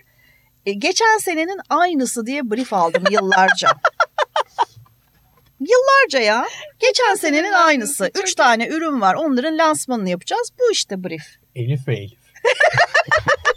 ya Elifler. bir şey söyleyeceğim. Bizi çok sabırla dinledi. Evet. çok kötü bir şey geliyor. yok yok şimdi kötüden örnek olmaz. Şuyu ne, ne derler? Şuyu vukuundan beter. Hayır hayır hayır. Yok, yok yok. Kötü örnek örnek olmaz da Arapçası aklıma gelmedi. Tamam, ben, ha, kötü örnek örnek olmaz. Kötüden örnek olmaz diye Hı. çok güzel bir atasözümüz var ama bu iş tek taraflı bir iş zaten değil. Hı. Yani e, şimdi hangi masayı kastediyor arkadaşlar bilmiyorum da. Hı hı. Zaten o masaya niye oturmaya çalışıyorlar o da ayrı bir konu. Ha, yani niye böyle bir kompleksimiz var? Ben niye CFO ile bilek güreşi yapayım? Bir ara çünkü unutmayalım bak şirketlerin başına CFO'lar geçiyordu ve CFO'lar bizi sevmiyor Hala diye. Ya, e, çok ciddi bir sıkıntı var. Öyle bir şey yok. Bakın CFO'lar ortalama bir CFO çok iyi matematik bilir. Sevgiyle mevgiyle işi olmaz CFO. CFO matematiğe bakar haklıdır. Doğru doneyi verir, doğru kararı işte verir. O. Mesele şu, bu, şunu demeye çalışıyorum. Ajans, herhangi bir ajans, partneri pazarlamadır. Hı hı. Pazarlama ne kadar işine sahip, ne kadar doğru iş yapıp üretiyorsa demin bütün anlattıklarım çerçevesinde ajansını da o kadar iyi yönlendirir. Hı hı. Proaktif de olmak gerekir. Şimdi her şeyi bu taraf yapıyor demiyorum. Tabii ki. Orası da proaktif çalışır getirir o da hakimiyet. Ama ilişki öyle kurulursa gerektirir. o da yerinde o, adımlar atabilir en azından. Adımlar atabilir. Şimdi buradaki sorun sadece tek başına ajans sonumu değil. Ajansın da çok büyük aşması gereken sıkıntıları ve bana soruyorsanız hataları var. Müşteri tarafının, marka tarafının da var. Yeri geldi mi ajansın içinde mücadele etmen gerekir. Hmm. Doğru yerde hmm. topa girmen gerekir. Onun oksijen almasını, beslenmesini sağlaman gerekir. Eder değer dengesini bu taraf da doğru kurmadı. Ama evet. olana çare yok. Geçmişe ne yani, peki? Nasıl olabilir? E, o, o zaten bulunsa Elif e, şimdiye kadar çözülürdü. Hı hı. Bu ölçümlemeyle ilgili konu. Hani başta söylediğimiz konu var ya 50 50'nin neresi? Şimdi buna gülen reklamcıyla da çalışmayacaksın. o kendi değerini vermiyor Şimdi, çünkü. O değeri evet. belirleyeceksiniz iş modeli olarak. Şimdi ben şey yapabiliyor muyum? E, atıyorum işte su var burada. Bunu doldurmak için bir su makinesi var. Hı hı. Gidip makinenin sahibine ben böyle düşünmüyorum ya 14 milyon 15 milyon euro ama bence 2 milyon euro. Hı. Veya sattığım sudan e, onun da ucundan şu kadar komisyon veririm gibi iş modellerimiz var mı? Yok. Yok. Bir şeyin Parayı veriyor, değerini doğru hesaplayıp ortaya koymak lazım. Onu da başka mekanizmalarla e, hesaplatıp veya olduğundan da yukarıda göstermemek lazım. Hı. Bu, bu ama bu nasıl çözülür inanın ben de bilmiyorum. Çok da kafa yormuyorum çünkü iki tarafın da değiştirmeye niyeti yok. Hmm. Metaverse'de reklam olacak mı? o zaman benim sorum bu. orada bari orada ilişkileri doğru kurgulayalım değil mi? Şimdi orada bir şey olmuş. Başka bir markanın Metaverse şeyinde platformunda taciz olmuş. VR taciz ve karşı e, işte diyor ki Meta ben diyor kişisel sınırlar geliştirdim. Düşünebiliyor musun? Yani Metaverse lanse olalı 2 ay 3 ay oldu. Beta testinde ilk alması gereken önlem kişisel sınır geliştirmek ve tacize engel olmak. Ama yani insan psikolojisini bilen herhangi birinin o topluluktan birinin de bu sınırları zorlayacağını bence tahmin etmesi lazım. Yani çünkü içimizden gelen bir dürtüden yani bahsediyoruz. İşte orada da bir dünya olacak mesela işte Times büyük Square. ekranlar var ya e, aynısı işte dijitalde milyonlarca olabilir. E şimdi orada nasıl olacak o zaman bu marka değerleri, ilişkileri? Çünkü kişiler e, gözlemlerime göre e, muhtemelen psikoloji, sosyoloji bir sürü şey var kendilerini yeniden bir keşfetme anı yaşayacaklar ve o noktada markaların orada olması gerektiğini düşünüyorum ben tabii ki yani Hı-hı. ticaret Ama devam o nokta nerede için. duruyor şu anda? İşte bütün bunlar nasıl olacak acaba? Ne düşünüyorsun o konuda? Cidden. Cidden. Yok, Cidden metaverse mi konuşuyor? Cidden metaverse konuşuyor. Yani artık Peki. metaverse konuşmayanı dövüyorlar. Ya bir şey Çıkışta beklemesin yani olabilir mi öyle bize. bir şey? Bizim olduğumuz yerde metaverse nasıl konuşulmaz? metaverse... Meta ve verse. Meta'da telif hakkı girer. Mita. Neyse telifi sana gelmesi iyi oldu. Aynen öyle. Şimdi tabii çok eğlenceli bir konu evet. bir taraftan. Ben yine seksi öyle derler ya reklamcılar. Başlayayım. Başla. Yani bir karakter olarak. Şimdi ben dedim ya sosyoloji okudum. Ee, ülkenin en iyi üniversitelerinden birinde Boğaziçi'nde okudum sosyolojiyi. çok da keyifle hatırladığım yıllardır. Postmodernizm dersi aldık. Hmm. Yani herkes pazarlamacı ya biraz hani bunları da okuyup olunsa daha güzel olur. Harika. ee, işte çok kıymetli bir hocamız vardı. Ee, o işte postmodernizm üstüne bir vaka yazmamızı istedi. Ben de bilim kurgu filmlerinde postmodernizm ve Mad Max üstüne yazdım. Oo. O, olaya bak bir dakika şimdi öylesine sormuştum. Nereden Metaverse'e bağlanacak? Şimdi onun da hatırlar mısınız bilmem. Çok meşhur bir televizyon sahnesi vardır. Hani çoğunluk bilir ama bilmeyenler için hani nükleer savaş sonrası hmm. her şey yok olmuş bir dünyada bir adamın hikayesi aslında Mad Max. Ee, şimdi bir çocukların olduğu ve tek başına yaşadığı bir çölde bir yere bir vahaya gider Max. Ve orada uyandığında e, çocukların çalışmayan tabii ki elektrik hiçbir şey yok. Bir e, televizyonun sadece frame'inin arkasında bir şeyler canlandırdığını. Sahne e, olarak sahne kullandıklarını. Olarak görüyor. Ama çocuklar televizyon ne? Hı hı. Televizyonda ne oluyor, nasıl çalışıyor öyle bir bilgileri yok. O dönemde yaşamıyorlar. Hı. Sadece orada buldukları eski dergilerden falan onu şey yaptıkları için televizyonun arkasına geçirip oynuyorlar. Onu çerçeve olarak kullanıyor Şimdi yani. Bu tam aslında postmodernizmin tanımıdır. O da nedir? Türkçemizde atasözü bir şeyi 40 kere söylersen olur. Hı hı. Şimdi Metaverse de böyle bir şey. Yani bir 40 kere söyleyeceğiz olacak. Ama bunun arkasındaki yine başa dönüyorum. Ben hep böyle geri tekrar yaparım. Derdimi iyi anlatabilmek için. Tüketici ihtiyacını iyi anlamak lazım. Şu anda hangi seviyedeyiz? Şimdi oradan tüketici ihtiyacına bağlayacağım ve kendime göre ne olacağını söyleyeceğim. Oo, öngörü geliyor bir tabii, dakika. Tabii, tabii. Şimdi şu andaki seviye ne? Central Park'ı satın alıyoruz. Hı hı. Bizim oluyor. evet. 6 dolar veriyoruz bir evet. de buna. Sonra da o 600 bin dolar olacak müthiş zengin olacak. İnanılmaz. Tabii, Şimdi yatırıyoruz. 6 doları verdik duruyoruz şu anda. Yatırıyoruz. Ha, bir bu de, arada 5 tane çok, daha Central ya, çok, Çok özür diliyorum. Evet. Tabii dolar vermiyoruz. Ethereum. Ha, Ethereum. Tabii, ödüyoruz. Kripto mutlaka geçmesi gerekiyor. Anahtar kelimeler var. Bunları Hı. kaçırmamak gerekiyor. Tamam. Ee, şimdi bunları yapıyoruz veya işte coin çıkarıyoruz. Ben Murat coin'i çıkarıyorum. Muji. Adı bile hazır. Düşünmüşsün bak bunu Muji, itiraf Muji, Japon kültürünü Biliyorum. severim. Muji. evet ben de severim. Ee, ve bundan da müthiş Ethereum'lar kazanıyorum. Ama Muji nasıl oluyor? Arkasındaki strateji ne? İnsanlar buna niye para verecek falan da filan da işte bilgim ya yok. İşte bu noktada daha buraya gelirken yolda bir konuşma geçti. E, onu anlatmak istiyorum. Ha, ve şeyde de çekimde de bunu bana söylediler. Sen hep buna takılıyorsun. İşte yok değer yaratmak yok riskler var yok stratejimize uyuyor mu yok. Ya Atalan Üsküdar'ı geçiyor. Yani bırak bunları. Bak bir şey söyleyeceğim. Yok, ben cevap verebilir miyim? Tabii, ben buyurun. cevap verebilir miyim? Biraz önce ne dedi Murat? Ne dedi? Monte Carlo. Bunlara kafayı takmayacaksan doğru adres Monte Carlo. Bunları kafaya takacaksan konuşalım. Tamam. Şimdi bakın. İçim şimdi, rahatladı. İşin şey kısmına gelelim. Şimdi ne olacak kısmına gelelim ve motivasyon ne? Oraya Hı-hı. gelelim. Şimdi bir kere şu andaki durum bu işin bir yere gitmesi için yeterli teknoloji yok. Evet. Tabii. Daha emeklemiyor bile. Tabii kafamızdaki resmen film kodlarını gerçekmiş gibi algılıyoruz. Ready Player One seyrediyorsun anlıyorsun. Ha. Evet. Buradayız yani şu anda. Şimdi tam oradayız. Hı-hı. Şimdi mesele de şu. Elif bir şey anlıyor. Sen bir şey anlıyorsun. Ben bir şey anlıyorum. Milyonlar bir şey anlıyor da aynı şeyi mi anlıyor? Evet. Şimdi kağıt deyince herkesin aklına tek bir şey geliyor ya. Hı. Ağaç deyince. Metaverse deyince, deyince bambaşka şeyler geliyor. Şimdi ben İnanın negatif değilim. Ben çok pozitif. Yani ben bir sanal gerçeklik olacağı, hı hı. Yani filmlerdeki gibi veya başka türlü oralarda bir şekilde yaşanacağı, varlık olacağı konusunda şöyle söyleyeyim, şu kadar da emin söyleyeyim. Kesinlikle eminim ve olacak. Hı hı. Bir zaman meselesi bu. Çünkü evet, arkasında arkasında çok kuvvetli. Kimsenin o içgörüyle baş edemeyeceği bir içgörü var. O da nedir? Bu dünyada başarılı olamamış, Kazanamamış.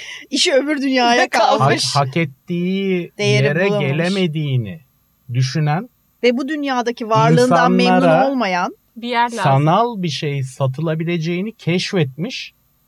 Çok donanımlı, Paralı. çok zeki, çok kaynaklı bir ticaret alanı var. Çok doğru. Olmama ihtimali yok. Milyarlarca bu ihtiyaçta insan var. Evet. Ve bunun gerçekleştirilmesi an meselesi. An meselesi derken hani şundan bahsetmiyorum. Bununla yani, ilgili şöyle bir şey ekleyebilir miyim? Bununla ilgili şu, şüphesi olan kendi Instagram feedine girsin ve filtre kullanılmayan fotoğrafları saysın. Şu anda zaten herkes sanal versiyonunu çok küçücük bir bölümünü yaşıyor kendisine. Herkes demeyelim işte saysın diyorum. Yani var ama ya sayabilirsin artık. Ya artırılmış gerçeklikle çok e, yıllardır Hı-hı. içli dışlıyız. Yani oynadığımız şeylerle birlikte ama sanal biraz daha işin farklı bir boyutu. Ama burada yakalanan şeyi bu zamana kadar hiç kimse söylememişti. Bu netlikte söylememişti. Bir ee, daha toparlayıp söylesene. Yani ticari olarak da evet çünkü. çok önemliydi. Evet. Benim çok kötü bir huyum var. Bir söyledim bir daha aynı şekilde aynı, söyleyemiyorum. Benzer söylersin. Benzer yani aslında bu, bu böyle bir ihtiyaç Tabii. var ve Şimdi, güç odakları dış güçler Yok, bunu keşfetti. Ticaret ekosistemi diyelim. Hı hı. Şimdi insanların çok net bir şekilde şöyle bir durum var. Herkes zengin, herkes başarılı, herkes mutlu değil. Ama herkes Olamaz özünde bunu hak ettiğini düşünüyor. Buradaki tüketici ihtiyacı şu. Bu dünyada başarısız olan veya olduğunu düşünen, daha iyi şeylere layık olduğunu düşünen, Bununla beraber bunları bu dünyada elde etmesinin mümkün olmadığını da senin için bilen, her şey mümkün diyecekler ve bütün işte paranı alacaklar. Dünya. Evet, o da evet. Burada dünya. olmadı mı? Gel bir de burada evet. dine. Zaten şimdi Dene. deniyor ki trilyon dolarlık ekonomi. Şimdi nasıl 8 trilyon dolar olacak bu ekonomi? Böyle böyle olacak e, değil mi? Açığa tabii. satış. Tabii. Tabii. Açığa satış bakın insanlığın din, dil, ırk, cinsiyet nasıl bölerseniz bölün. Tek bir kelimede tek bir ortak yanları var. Aç gözlü. Daha fazlasını istemek. Ha. Ticaret de bunun üstüne kuruldu. Dolayısıyla kaynak var, imkan var, zeka var, kaynakların odaklanması var. Ticareten kesinlikle olacak. Süresini bilmiyorum. Fakat bununla beraber şunu da ticaret dışı bir şey söylemek istiyorum. Sinemadan konuşuyoruz. Hepimizin hobi alanı. Şimdi Ready Player One örnek gösteriliyor ya. Hı hı. Bunu örnek gösteren her arkadaşıma da ben de Total Recall diyorum. Oturun bir de onu seyredin. Yani Doğru. bu olacak da. Bu da olacak. Ha, ne olacak? Blade Runner seyredin. Hani bu da olacak. Çünkü insan oraya güdülecek. Bunlar olacak. Bunun bir bedeli olacak. Bedeli ödedikten sonra ne güzel. Benim anlaşılan kavramıyla Metaverse'ün gerçekleşeceğine dair en ufak şüphem yok. En ufak yok. Yani neler olabilir? İşte göktaşı çarpar, dünya yok olur falan. Hı hı. O zaman olmaz. Ya da Elon Musk bizi topluca Mars'a götürür. Yani Hadi gelin e, gidiyoruz. Elon Musk önce başka ülkeye gitsin arabasıyla da ondan sonra şeye götürür. Çok bir şey doğru. şey söyleyeceğim. Burada satılmaya başlayacak. Bir buçuk milyondan Aha. falan Aa, satılacakmış. Çok doğru şey Nerede şarj edilecek bu araçlar efendim? Çok doğru bir şey söylüyor. Sen önce buradan Yunanistan'a gidip bir hafta sonu geçir gel. Ondan sonra konuşuruz. Benim aram çok iyi ama lütfen bozmayın aramı. İlan. Ay ilan seni gidi ilan. evet. evet. Yani Metaverse'e dair benim NFT'ler toplayabileceklerim. Ya o da yani aynı şey. Trend yani. gibi mi yoksa gerçekten Yok, kes, var olacak kesinlikle mı? trend değil. Şimdi NFT ile Metaverse birbirinden apayrı konular. Tabii. Bir de beraber paketleniyor hmm. ya. Tabii. Şimdi bunlar apayrı konular. E, NFT'nin arkasında bir e, sosyal konumlama var. Tabii. Onay mekanizmasının arkasında aslında. politika var. Tabii. Sadece ticari bir konu değil. NFT'nin arkasında bir insan ihtiyacı var. NFT'nin arkasında bir risk yönetme sistemi var. Bambaşka konular bunlar bir buçuk saatteyiz ne diyorsunuz tamam mı devam mı?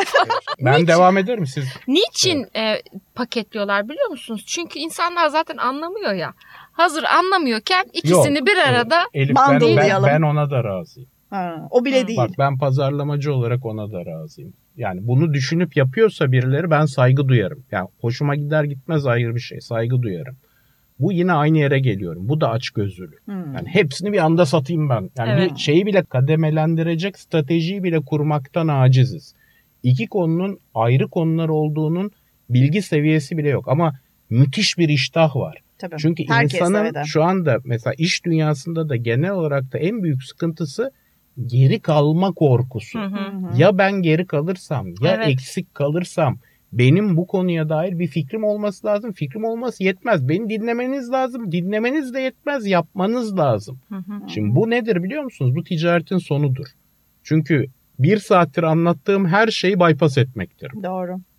E tabii şimdi artık öyle bir noktaya geliyoruz ki e, bunları tabii yine çok uzun süre konuşuruz ama biz mesela Metaverse stratejisini koyuyoruz hizmet olarak. Çünkü niye? Herkes bununla ilgili bir şey yapmak istediğini söylüyor. Benim de ilk sorum şu. Senin buna gerçekten ihtiyacın var mı? Bugün var mı? Tabii ki de bu hazırlığı yapman gerekiyor. Şu anda Bu konu altyapı konusu, düşünce biçimini hazırlama konusu, nereye doğru evrilebileceğini, nereye doğru esneyebileceğini hayal etme, vizyonu önüne koyma konusu. Çünkü bak Mark Zuckerberg şu anda büyük bir mücadelenin içerisine girdi. Bugün programda onu söyledim. Evet. Yani dersiz başına dert, dert aldın aldım. Mark. Yani zaten milyarları bulmuştun. Dünyanın en zengin adamıydın. Git hani, 30 yaşında emekli ol. Git ol. Yani şimdi Organik böyle bir şey yok. çıkarttı ve büyük burada bir savaş dönüyor. O bunu açıkladıktan sonra diğer teknoloji şirketleri durur mu? Durma olmadı ve zaten hatta Microsoft dedi ki PowerPoint ya dedim ki aman tanrım PowerPoint'i buraya da götürmeyin yani ne olur dedim yani dünyada kalsın. PowerPoint bir metaverse, metaverse'de de mi PowerPoint? Bunlar tabii çok genç konular. Bence bir kere de teknoloji ve enerji ile ilgili bu yıl içerisinde bir takvimde bir müsaitlik olursa Zaten, ister misin öyle bir evet. şey? Evet. Olur olur siz ne zaman Onları dersiniz? tekrar bence konuşalım. konuşalım. Özellikle bu enerji konusu ne yapacağız? Neler sektörde neler oluyor? Dünyada durum nasıl? Yatırımlar nereye doğru gidiyor? Planlar neler? Çünkü bence çok ülkeler için stratejik bir konu bu. Şimdi bütün bu başladığım şeyde bana göre flash olan konu aslında pazarlama çok çekiciydi ama sonda ticaretle ilgili ve metaverse ile ilgili bu tespit hiç kimseden duymadığımız bir tespitti. Çok teşekkür ederiz burada paylaştığın için. Evet Şimdi, çok güzel bir sohbet oldu toparlayacak gerçekten. Toparlayacak olursak burada mesela diyelim ki genç birisi geldi. Dedi ki ya ben CEO olmak istiyorum. E, ve bunu ilk defa yapacağım. Çok da heyecanlıyım. Tavsiyelerin ne olurdu? Böyle bir ilk 5, ilk 10 evet. severiz biliyorsun. 10 kuralı, 5 kuralı. 7 olsun 7. Ben 7'yi seviyorum. 7'yi seviyorsun? CEO'luk tabii çok kritik bir e, pozisyon. Hani liderlik aslında. Evet liderlik. CEO'luk. Yani birçok lidere lider olma meselesi. E, o yüzden çok doğru. Genç, yaşlı Bak bunu da kimse e, söylememişti. Evet, evet. Meselesi değil bu. Yani tavsiye vermekten öte görüş e, bildireyim. Hani gençse tabii ki vereyim tavsiyeyi. İlk kez oldu diyelim. Tamam. Geldi dedi ki Murat Bey biz sizinle senelerce çalıştık. Ben artık CEO oldum. Şimdi önümde çok yeni bir dünya açıldı. Sizin de bu kadar yıllık tecrübeniz var. Bana ne önerirsiniz?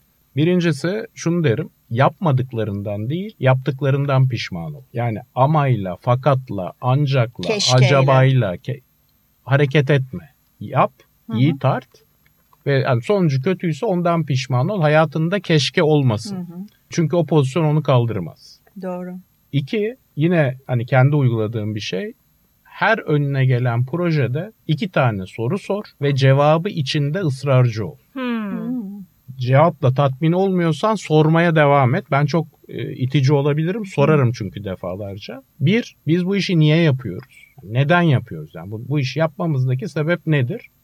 İki, nasıl farklı yapıyoruz? Hı hı. Farkı ne? Bu iki sorunun yanıtını almadan Ve ister, olmadan. ister finansal operasyon gerçekleştir, ister inovasyon sürecine yönelik yatırım yaptırt, ister çok yetkin bir satış ağı koordine ediyor. İster şirketin bütün organizasyon yapısını değiştir. Sonuç alamazsın. Bugünün dünyasında alamazsın. Hı hı. Üç, şu anda da hayatımda olan çok kıymetli iki insanın yine çok film sinema konuştuk Hı-hı. ya bir sinemadan örnek vereceğim. Av Mevsimi diye hatırlarsınız bir film vardır. Sevgili Cem Yılmaz'ın Hı-hı. sevgili usta Şener Şen'le beraber Hı-hı. oynadığı ve çoğunluk bilmez. Medine Turgul'un kreatif direktörü sevgili Kurtçebe Turgul'un da e, Cem'i vurup öldürdüğü bir filmdir o rol olarak. Fakat benim iş hayatına bakışımı değiştirmiş bir filmdir. Aa. E, o da şudur. E, bir cinayet araştırılır ve Can bir noktada... Spoiler verecek misin? Vereceğim de artık bin yıllık film. Haydi falan. Yok. E, çözer. Hmm. Çözdüğü de cinayetin geçtiği evdir ve işte Kurtçebe gelir Cem'i vurur. Hı hı. Şimdi Cem konuyu çözmüştür ama arkadaşlarının anlatması gereklidir ve ölüyor. Hı hı. Yani gidip telefon açacak veya gidecek hali yok. Bildiğiniz 10 saniye 15 saniyesi var. Bulunduğu odada kamera olduğunu görür. Kameraya döner ve o e, yönetmenlerin bir hareketi vardır. Elini dik gösterip yana doğru çevirerek açıyı değiştirin. Hmm. Bakış açınızı değiştirin hmm. der. Ama bunu sözle söyleyemez. Kameraya ha. o işareti yapar. Çünkü kamerada ses yok. Tabii. Sadece görüntü kaydediyor. E, benim hmm. herhangi bir yöneticiye verebileceğim en kıymetli tavsiye budur. O da şudur. Önünüze gelen engellerle ve klişelerle uğraşmayın. Bunların hepsi doğru olabilir. Hepsi doğru olabilir. Paramız yok, kaynağımız yok. Hı-hı. Rakip bizden 50 yıl ötede, rakip bizden 10 kat güçlü. Tüketici şunu yemiyor. Hı-hı. Şunu içmiyor, şunu giymiyor. Bakış açınızı değiştir. Konuyu başka denkleme çekin. Bu vadif soruları vardı e, bizim yaptığımız. İşte sen bir banka olmasaydın ne olurdun? falan gibi. Orada aslında tüm yapıyı baştan düşünüp bozmak evet, aslında. konvansiyonu bozuyorsun. Tekrar hayal ediyorsun ve otomatikman onun içinden bir şey çıkıyor değil mi? Yani biraz yaratıcı olmak, biraz soyut düşünceye izin vermek, Mutlaka. biraz hayal kurmak. Aslında bunlar yeni dünyada çok ihtiyacımız olan yeni yetenekler. Yeni Konfor alanından çıkmak gerekiyor. Evet. Onu da şöyle bitireyim. Yani hem CEO için olmasa da hani siz sormadınız ama ben söyleyeyim yani CMO adayları için Aha. söyleyeyim. CMO adayları için de soralım. Pazarlamacı için söyleyeyim. Yani illa Hı. tepe yönetici olmanız gerekmiyor. Herkes tepe yöneticisi olmak zorunda değil. Tabii. Öyle bir yerde yok zaten. Yok. hani Piramidin için... tepesi bayağı Kimse sivri yani. kalkıp tatile gitmiyor ya. Evet. Yerimi kaybedeceğim diye. İyi bir pazarlamacı olmanın yolu aslında değişmiyor. Yani 25 yıldır ben aynı yolun geçerli olduğunu düşünüyorum. O da şu. İyi pazarlamacı dalgaya binen değil, dalgayı yaratan. Hı hı. Yani iyi Hı-hı. pazarlamacı da odur, onun işidir. Dönüştürme gücüne sahip olmalıdır. Yani Hı-hı. olduğu kategoriyi, sektörü dönüştürme motivasyonuyla iş yapmalıdır. Metot sahibi olmalı ve organizasyonun da o metot çerçevesinde yönetmelidir. Çok önemli özelliklere sahip olması gerekiyor iyi bir pazarlamacının bir kere cesur olması lazım. Hı hı. Hem işinde cesur olması lazım, tercihlerinde, kararlarında ve hem de o kararları savunmak evet, için uygulamak. cesur olması lazım. Sakin olması lazım. Hı hı. Sakin olurken de savaşçı olması lazım. Gittikçe daralıyor değil mi şey? Evet, aynen öyle. Kendine güveninin çok üst seviyede olması lazım. Bunun için de pratik, zeki ve entelektüel olması lazım. Ne konuştuğunu bilmesi lazım. Evet. Ben şöyle düşünüyorum diye bir cümle Hı-hı. bir pazarlamacının lugatında olamaz. Hı-hı. Çünkü senin ne düşündüğünün hiçbir önemi yok. Malı Çok kime şey satmak şey istiyorsan o onun ne, ne düşündüğünün önemi var. Bir aşama daha öne götüreyim. Ona ne düşündürmek istediğini planlaman lazım. Sen istediğin kadar düşün. Onun bir hepsini sen almayacaksan Yani gerçekten bir kıy- Kitap yazdım. Yok. E, rekor sayıda sattı ama hepsini evet. kendi almıştı bu kitabı. Doğru. En başta da en sonda ve en önemlisi sadece bir pazarlamacı için söylemiyorum. Tüm meslek grupları için söylüyorum. Şu ya 24 saatimizin uykuyu çıkarırsak çok önemli bir kısmını çalışarak geçiriyor. Doğru. Tabii. Doğru mu? Dolayısıyla bundan keyif almak lazım. Keyif almadınız mı hayatınızı boşa harcıyorsunuz. Bunun da bir tane kuralı var. Bakın iki tane yok bir tane var kendinize saygınız olacak. Tabii. Doğru. Kendinize saygınız oldu öyle mu başta saydıklarımın hepsini gerçekleştirecek güç herkesin içinde var. Sonra etrafını da zehirliyor. Bir süre sonra toksik bir ortam oluşuyor. Çünkü kendisi zevk almıyor, keyif almıyor. Etraf içinde çok zorlaştırıyor her şeyi değil mi? Doğru. Yani çok ben çalıştım şahsen böyle insanlarla. Hayatı kolaylaştırmıyor. Lider olmak o söylediği şey bazen liderlere de liderlik ediyorsun. Bütün bu tabii çok tecrübe konuşuyor burada. Yani yıllar içerisinde Türkiye'nin çok büyük şirketlerine çalışmış üst düzey bir yöneticiden bahsediyoruz. Kim bilir kaç ekip geçti. Kaç kişilik bir ekip yapısı, kaç ajansa çalışıldı, kaç hikayeler, kaç reklamlar, kaç ödüller yani. Kaç lansman. Kaç lansman. Kaç ya yönetim kurulu. Tabii bunların bunların hepsi de çok keyifli de olmamıştır. Belki biraz challenge'ları da konuşsaydık keşke. Yani nasıl Vallahi şeyler Elif'cim, çıktı karşımıza soracak diye. o kadar çok şey kaldı ya niye ki böyle ama oldu? bilmiyorum. Ya gerçekten çok güzel soru bitmedi. Sohbet, aynen öyle. Ay, inanamıyorum şu ama anda. Ama zaten şimdi anlaştık zaten teknoloji ve enerji için hani dünyanın evet. geleceği için iki açıdan bakarak ge- tekrar bir Öyle araya altın çizmen iyi oldu Aynen, dünyanın, dünyanın geleceği, geleceği için. Çünkü bir taraftan bir teknolojik bir dönüşüm yaşıyoruz. Evet. Çok hızlı metaverse'ü konuştuk. Bir taraftan da dünyanın e, geleceği gerçekten de enerji kaynaklarıyla ve o kaynakların kullanılma şekliyle çok çok önemli. Sürdürülebilirlik diye ağzımıza e, şey yaptığımız, e, pelesenk ettiğimiz ama konuştukça da içini boşalttığımız kavramlardan biri. Bunları da ayrıca şey ele almak üzere söz aldık Murat'tan. Bir, birazcık bana kıyak yapsana. O kadar Yapayım. yıldır partneriz. Bir soru daha sorayım mı? Hadi sor be. Sürdür... Patlat bir soru Şimdi, daha. Nielsen araştırması diyor ki sürdürülebilirliği pazarlamalar yani markalar sürdürülebilirliği %62 oranında bir pazarlama aracı olarak kullanıyor diyor. Yani gerçek anlamda sürdürülebilirlik kimsenin umurunda değil diyor bu veri bana. Ne, ne düşünüyorsun bu konuda? Valla şimdi araştırmayı... Çok zor bir konu değil mi? Yok hiç zor bir konu değil. Çok da net fikirlerim var da. Nisan'a dair söylemeyeyim onu. Şimdi genel... E... Veriyi nereden aldığım bilinsin diye tabii, söylüyorum. Çok yok, bilinen ta, bir şey tabii. bu. Şimdi mesele sadece sürdürülebilirlik değil. İki bacağı var yani çok aslında kapsamlı bir soru sordum. Çok iyi, gerçekten müthiş kurumsal sosyal sorumluluk kampanyaları yürüten şirketler var. Tüm dünya için söylüyorum bu arada. Türkiye'ye dair söylemiyorum. Bir de e, yapmak zorunda olduğunu düşündüğü için yapan firmalar. İkisi ayrılıyor. E, benim nazarımda bir metodik çalışmam yok. E, sadece sektörel tecrübemle söylüyorum. İkinci grup birinci grupta çok daha büyük. Evet. Yani e, burada yetkinlik bir konu. Nasıl yapacağını bilip bilmemek bir konu. Yatırım başka bir konu.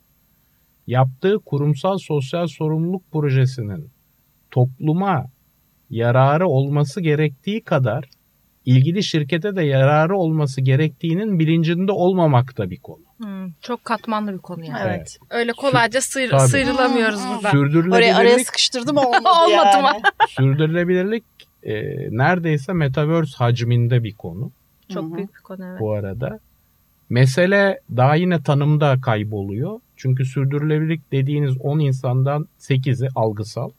Onu süreklilikle anlıyor. Evet devamlılık yani Bir şeyin sürekliliğiyle. Biz bunu da pazarlama terimlerinde yapmıştık. Aynen, Hatırladın aynen. mı? Anlıyor. Sürdürülebilirlik bir çevre konusudur. Yani çevre üstünden fayda sağlama ve bunun da sürekliliğini sağlama konusudur. Çok önemli bir konu dünyanın geleceği açısından. Evet.